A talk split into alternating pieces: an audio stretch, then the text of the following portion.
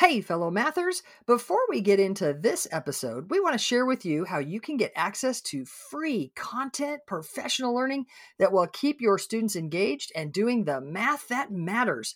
Get ready to go to this link mathisfigureoutable.com slash challenge. That's right. Registration is open for the free Math is Figureoutable challenge that's starting May 15th and runs to the 17th at 7 p.m. Central we're going to have three nights jam packed with learning and routines that you can take straight to your classroom. In these challenges, we have a great time. We do some math, talk about classroom experiences, give away super cool bonuses and prizes. You won't just walk away with routines that are naturally engaging and encourage your students to think mathematically. You'll also have a chance to win over 6K worth in prizes, including a few virtual PD sessions for your school. I'll be joined by my wonderful co host Kim and special guest Jenna Laib. You can register at mathisfigureoutable.com slash challenge for a fantastic learning experience. That's mathisfigureoutable.com slash challenge. Now on to the show. Hey, fellow mathematicians. Welcome to the podcast where math is figure outable. I'm Pam. And I'm Kim. And you found a place where math is not about memorizing and mimicking, waiting to be told or shown what to do, but it's about making sense of problems, noticing patterns, and reasoning using mathematical relationships. We can mentor mathematicians as we co create meaning together. Not only are algorithms not particularly helpful in teaching mathematics, but rotely repeating steps actually keep students from being the mathematicians they can be. So, Kim, workshops start today. Oh, and it's so, so much exciting. fun. We mm-hmm. love uh, we love our online workshops um, where we can take a deep dive into content. It's so cool to interact with people in the comments message boards. Y'all, if you happen to miss registration this time around, we open registration three times a year September, January, and May. So, sort of those three kind of teacherish times of the year that makes sense mm-hmm. for PD. So arrange your funding for January for our next time that workshops open if that is your goal. All right, let's get to today. Okay, so in today's episode, we're going to chat a little bit about something that we hear teachers and parents talk about quite a bit, and that's the mm-hmm. fact that kids these days, I'm kind of air quoting kids these days, don't have a clue about how to tell time, mm. much less read an analog clock. So Today, we thought we would talk a little bit about ways to help your students and personal kids make more sense of time and have more experience with telling time. So, we have three broad suggestions today. So, let's talk about three ways to really help get time uh, better, better with our, our current generation, and maybe mm-hmm. ways that you hadn't thought about. Yeah. So, all right, here we go. Number one, let's help kids and students so our personal kids and students get a better feel, develop intuition for benchmark units of time. Okay, so what do we mean by benchmark units of time? Well, yep. you and I probably. Hey Kim, both, hey Kim, hang yeah. on just a second. I mean, just a minute. I mean, give me, give me. I was like, wait, I'll give you a minute, but actually not a minute, right? Well, don't give so, me a minute. That would be terrible on a podcast. Silence. silence for a whole minute, or do, did I mean a minute? Do I yeah. mean a second? So we do that, don't we? We use incredibly fuzzy language when we say just a second, just a minute. Uh, and we'll get hour, to that in an hour. Yeah. Yes. Yeah. yeah. So um, we are going to recommend that as often as possible, you use precise language. So if you mean in a minute, like it should actually mean about a minute. like nothing is just a second, right? So we got to tone down that language and really start considering how long things take. And the more that we consider how long things take and how long actions that our kids are doing take, they'll get a better feel for how long those things take. So, listen, when I tell my kids, when they come up to me and say, Hey, mom, uh, when are we going to whatever? I'll look at the clock and I'll say things like about 10 to 12 minutes. So I'll give them a range, right? Mm-hmm. Um, and I'm going to give as accurate as I possibly can. So, number one, I'm considering how long things take, but also I'm giving them a framework for doing the same thing. And instead of just saying just a second or uh, just a second, doesn't that usually mean leave me alone? I mean, I mean, sometimes as a mom, a window into the Kim household. um, so I'm just saying, like, I, I just think it's really important that we give as accurate as we can. Or you could say, I'm not sure. I think it's probably going to be about this long based on this. Mm. So, like, be transparent about what you're yeah. thinking about. Yeah, even if it's, hey, right now, don't ask me that question. Walk mm-hmm. away. Mm-hmm. You know, mm-hmm. like, like I've mm-hmm. actually heard you say that. Um, Walk away. And I think we can be, we can rather than just a minute. Hang on, in an yeah. hour. You know, like five minutes yeah. from now, ten minutes, fifteen minutes, whatever your pat answer is that you sort of give kids when it's when you mean, I don't know, don't ask me, don't bug me. Yeah. We could, we could be a little more specific or or be clear that we're not being specific uh either way. That would be a way. Hey, another way uh, that I ran into when uh, you and I were using the curriculum investigations in data number and space was they would actually have teachers work really intentionally to help develop these benchmark units of time. Like mm-hmm. they would say, hey, students, predict how many, and then pick a thing. How many circles do you think you can draw in a minute? How many stars mm-hmm. can you draw mm-hmm. in a minute? How many times can you blink your eyes in a minute? How many times can you snap in a minute. Um, I think one of them was even like, there's a length on the floor. How many times can you run that length in a minute? Mm-hmm. So you actually have students a minute, like how, I, how and, and then kids are like, oh, a minute's so long. I can, I can draw a hundred stars in a minute. You're like, okay, like write that down, estimate your, or, oh, a minute's really short. You know, you, you almost get a feel for, for what they're, the adults in their lives are saying, you know, oh, mm-hmm. it's really short. So I, I can only draw like three. And you're like, all right, write that down. And then actually time them you know, like like yeah. hit the stopwatch and say, okay, everybody, draw the stars. Here we go. Ready? And and let a whole minute go by. Kids be like, oh my gosh, that was forever long. Until then, you have them go run the length. Okay, how many lengths? Oh, well, you know, I could draw 59 stars, so maybe I can run 59 lengths, and you know, that probably not as, as many of those. Mm-hmm, mm-hmm. So that whole idea of give them a unit of time like a minute but you could also say all right now we're going to do this for five minutes all right you you are going to work on your project you are going to read silently for five minutes and then actually I mean, I have no idea what that sound is coming across on a podcast, but I'm like it's, clicking. It's stopwatch, right? Does it sound like a stopwatch? Yeah. yeah. You know, I'm like, I, you can tell I'm an athlete. We did lots of things with stopwatches. Um, so you know, like, like actually hit it. Don't est- don't, don't estimate it yourself, teachers. Like, yeah. actually hit. Have a have a uh, one that has an alarm that comes off at the end of it. Uh, so that you know you have that noise and like ah, how many did you get? And then compare, compare to your estimate and ask them to revise. Okay, based on you thought you could draw 59 stars, you actually drew 48 or 20 or 199 like whatever you actually drew now now revise your estimate we're going to do it again. And give them a chance to kind of feel that one minute that five minutes um, even you could say math time is 90 minutes. See, you can see me wishful thinking there. or or we're going to spend 45 minutes in history or like whatever it is, like this this much time we're going to do and then go do the thing. Like let the 45 minute go on the timer, ignore it even, um, and then let it go off and go, "Huh, how'd we do?"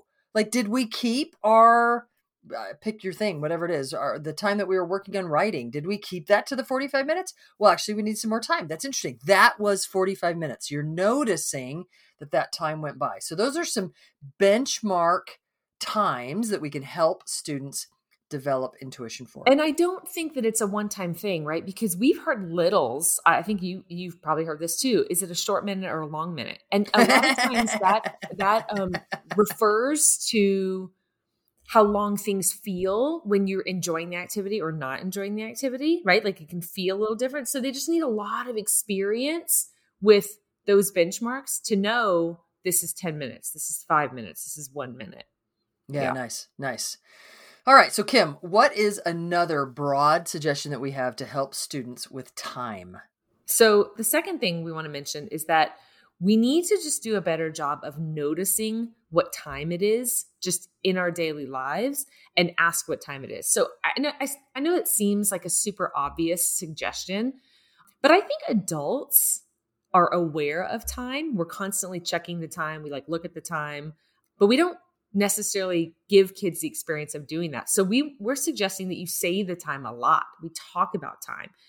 And so what are some times that you can talk about time even more in your in your workday in your day with your kids i might say to my kids like oh hey it's six o'clock uh, we're gonna have dinner in 45 minutes or hey in the classroom hey it's like noon and we've got about 30 minutes to do this next thing that we're going to do.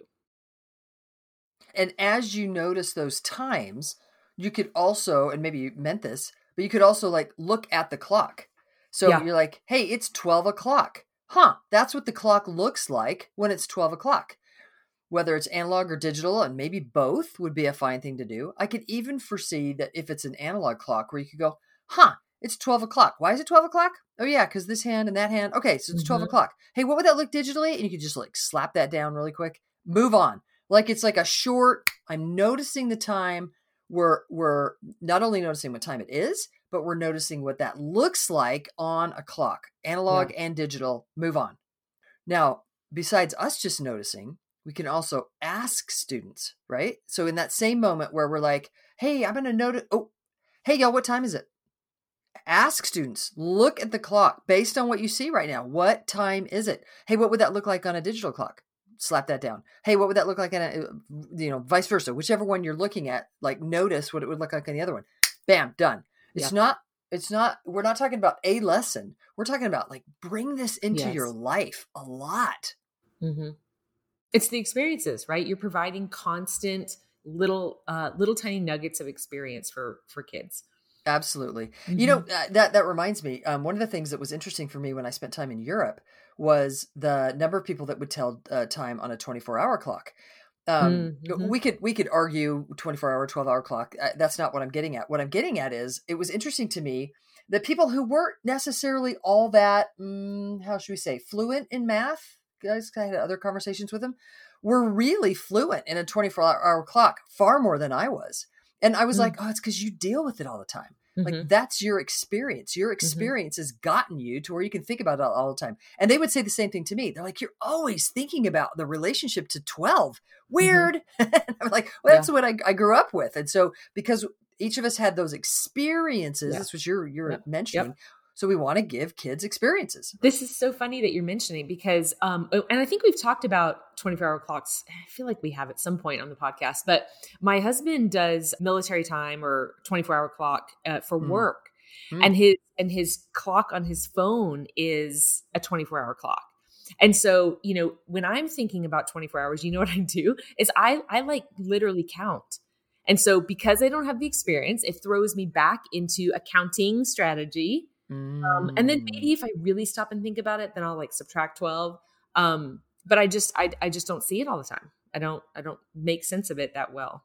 So that's interesting because we work with uh, a person who deals with 24 hour time, uh, doesn't live on the American continent, and uh, d- deals with 24 hour time. And the other day I asked a question about one o'clock, and I think it had something to do with like nine, nine o'clock to one o'clock, and and and she counted yeah. And I was like, oh, she's like, don't, don't judge me. I know I was counting. And I was like, no, no, no. It's, it's, it's something you have less experience with yeah. because she's yeah. totally on a 24 hour clock. And so that's interesting that sometimes you'll count when it's not your experience and, and same thing. She'll count when it's not her experience. When we yeah. don't, it's, y'all, it's so much about experience. So mm-hmm. secondly, give kids experience. Talk about what time it is. Have them tell you what time it is often, often ask that. Yeah. Cool.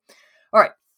So yeah. you mentioned um, a schedule earlier and mm. talked a little bit about times in classes. And so the third recommendation that we have is is just that. So I have seen a lot of really great classrooms where the schedule of the day is written on the board, or there might be like a chart or bulletin board where it says, you know, at this time we're going to math, and at this time we have lunch, at this time we have recess. And sometimes it's in um, digital form on a clock, or it's just written out. Um, sometimes there are um, analog clocks next to those, so kids get a feel for what that's going to look like. But I was in a classroom once where a teacher had the visual and she added the times the visual the visual schedule the visual visual schedule with the uh-huh. little uh, analog clock next to it but i thought was brilliant because she added a little piece of paper on her desk for each for each student and every once in a while she would say stop uh, we just finished math. Stop. Let's look at the clock. And then they compared what time was it? What time were we supposed to be done? And kind of said, how did we do? Did we end on time? Did we end a little early? Did we end a little bit late? And I just thought it was a really nice, really meaningful things for kids to compare their daily schedule with, you know, the the suggested schedule with what actually happened. Yeah, nice. It's a, Yeah. it's a really nice way to notice um, and compare and get kids Yeah. looking at at the at what the way time looks. God, Yeah, and it didn't take cool. long, right? It was just on their desk and they just jotted down, but they got practice reading the clock, recording times, and then comparing a little bit. Yeah, absolutely. Yeah. And and I would suggest that if when they're comparing, that's building intuition for benchmarks because they're like, oh, we actually took an hour to do that, even though we were only supposed to take fifty minutes. Uh, That's what that that's what an hour feels like. Longer than fifty minutes. Yeah, all, all that. Nice, nice. Yeah. So, so first, help students develop intuition for benchmark units of time. Second, tell time a lot. Notice and wonder what time it is. All right. So the last thing we want to talk about today is also notice aloud how long things are taking. Mhm. So put your thoughts about elapsed time out there for kids and students to hear. What are you thinking? Not just about what time it is, but elapsed time. And maybe I kind of just said that when I was talking about the hour and 50 minutes, but but even more, even more so, the, the what what time has elapsed, let's put it out there. So Yeah. in what ways can we do that, Kim? Oh, well, I'll tell you what I did this morning as we were getting ready for school. um, you know, we leave for we leave for school at the same time every day. Like that's the goal. We try to get out the door. And so often my kids want to know, hey, do I have time to blank before can, can I play with my Legos or whatever before? And I will say to them, um, it's 735 and you still need to brush your teeth, grab your backpack, put your lunch away, you know, whatever, list the things. And so like I want to give them a feel for can you get all that done? How much time do you have? And so I Because will ask they know them- what time you're leaving, right? You're they know what time at- we're leaving and 745 and we will talk about what time it is right now and and then naturally they start to ask themselves like oh gosh how much time do i have and like oh these are the things i got to get done and so i'm just hoping to create like a little bit of planning in them as well And if if you find your student your your child isn't asking themselves, so it's 7:35, you know we leave at 7:45. If they don't then say, "Okay, so I have 10 minutes." If if they're not thinking about elapsed time, then you could say, "So how much time do you have?" yeah Now, you might not choose that on the day where you're running late, and by take, taking that extra minute to like, you know, like th- Yeah. that might be kick you over the late, you know, maybe not Yeah, that yeah. day, but as much as you can, helping students think about elapsed time.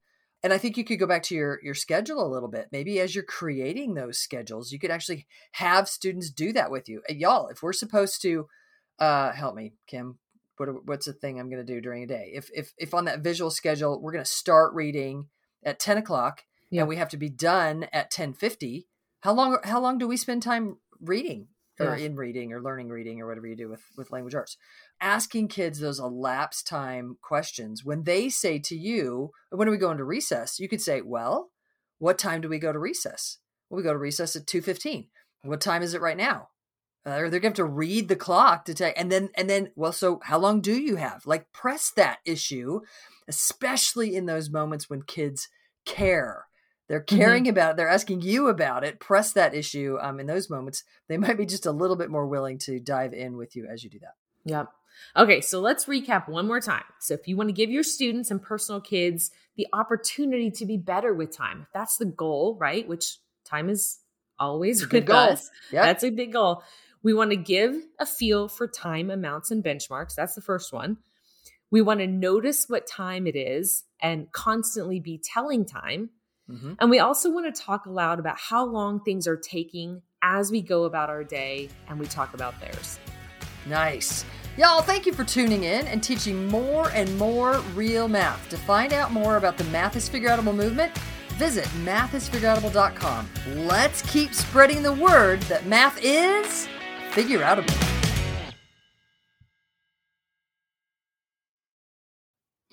Thank you for listening and making math more figureoutable. To learn even more, make sure you register for our free challenge at mathisfigureoutable.com slash challenge. You are not going to want to miss the evenings of May 15th through 17th, starting at 7 p.m. Central. Math teaching, math teaching, go register now. That's mathisfigureoutable.com slash challenge. Join us to make math more and more figure outable. And if you can't join live, register and we'll send you access to the recordings. We'll see you there.